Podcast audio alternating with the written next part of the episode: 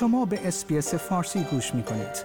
با رفتن به sbs.com.au به اخبار و گزارش های بیشتری دست خواهید یافت. سفر ویتنی رایت ستاره فیلم های پرن آمریکایی به ایران واکنش های شدیدی را برانگیخته است. خانم رایت که در جریان جنگ اسرائیل و حماس در غزه با فلسطینی ها اعلام همبستگی کرده است تصاویری از خود از زمان اقامتش در تهران در فضای مجازی منتشر کرده است که شامل بازدید از سفارت پیشین ایالات متحده آمریکاست. مکانی که در آن کارمندان سفارت آمریکا بیش از یک سال پس از انقلاب اسلامی 1979 به گروگان گرفته شده بودند.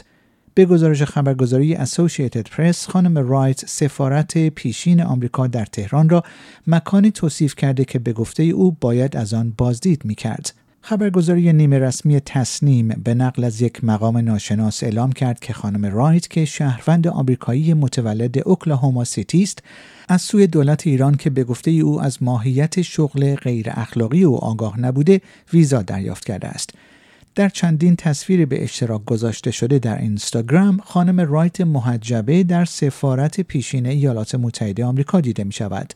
ساختمان این سفارت اکنون توسط سپاه پاسداران ایران به عنوان موزه اداره می شود. در یکی از این تصاویر این ستاره فیلم های پورن آمریکایی در کنار پرچم پایین آمده ای آمریکا دیده می شود. گذاشتن روسری و هجاب در ایران اجباری است و رویا حشمتی فعال سیاسی در ماه ژانویه به دلیل امتناع از رعایت قانون 74 ضربه شلاق خورد.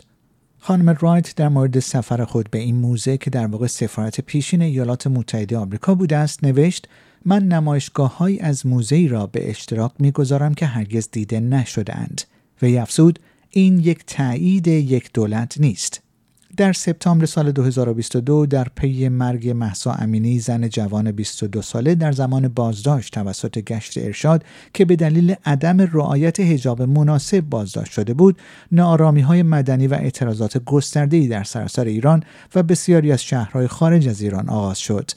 در همین راستا ستاره پسیانی بازیگر ایرانی در واکنش به سفر خانم رایت در صفحه اینستاگرام خود نوشت. شما مردم این کشور را به روش های مختلف برای رفع هجاب مجازات می کنید اما اجازه می دهید یک بازیگر فیلم های مستحجن برای گردشگری بی اینجا بیاید. گفتن است ناصر کنعانی سخنگوی وزارت امور خارجه جمهوری اسلامی در ارتباط با سفر خانم ویتنی رایت بازیگر سرشناس فیلم های پورن به ایران می‌گوید که در این مورد اطلاعی ندارد.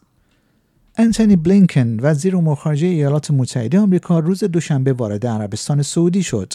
ورود وزیر خارجه ایالات متحده به عربستان سعودی در حال صورت می‌گیرد که منطقه برای ادامه حملات بین نیروهای آمریکایی و گروه های نیابتی مورد حمایت جمهوری اسلامی آماده می شود. به گزارش واشنگتن پست یک مقام ارشد وزارت امور خارجه آمریکا در هواپیمای آقای بلینکن در مسیر پایتخت عربستان سعودی به خبرنگاران گفت ایالات متحده نمی‌خواهد شاهد تشدید درگیری باشد و درگیری را تشدید نخواهد کرد تیم وزیر امور خارجه آمریکا می‌گوید که انجام دهها حمله ایالات متحده به اهداف شبه نظامیان در روز جمعه پاسخی متناسب به کشته شدن سه سرباز آمریکایی در اردن در روز 28 ژانویه بود. بر اساس گزارش ها دولت ایران علیرغم تحریم های گسترده علیه فعالیت های مالی خود از بانک های بزرگ بریتانیا برای جابجایی پول در سراسر جهان استفاده کرده است. بر اساس تراکنش های مالی و ایمیل های فاش شده شرکت های لویدز و سانتاندر UK حساب هایی را در اختیار شرکت های اصلی انگلیسی که به طور مخفیانه متعلق به یک شرکت پتروشیمی تحریم شده ایرانی مستقر در نزدیکی کاخ باکینگهام بودند قرار دادند. به گزارش تایمز سوابق فاش شده همچنین حاکی از آن است که HSBC خدمات بانکی را به شرکتی ارائه کرده است که به نظر می رسد با یک شرکت ایرانی دیگر معامله می کرده. شرکت بازرگانی پتروشیمی تحت کنترل بخش دولتی بخشی از شبکه بود که آمریکا آن را به جمعآوری صدها میلیون دلار برای نیروی قدس سپاه پاسداران انقلاب اسلامی ایران یعنی بازوی فعالیت‌های ویژه نیروهای رژیم ایران در خارج از کشور متهم کرده است. شرکت بازرگانی پتروشیمی و شرکت تابعه بریتانیایی آن PCC UK از ماه نوامبر 2018 تحت تحریم های ایالات متحده قرار دارند. آیا می خواهید به مطالب بیشتری مانند این گزارش گوش کنید؟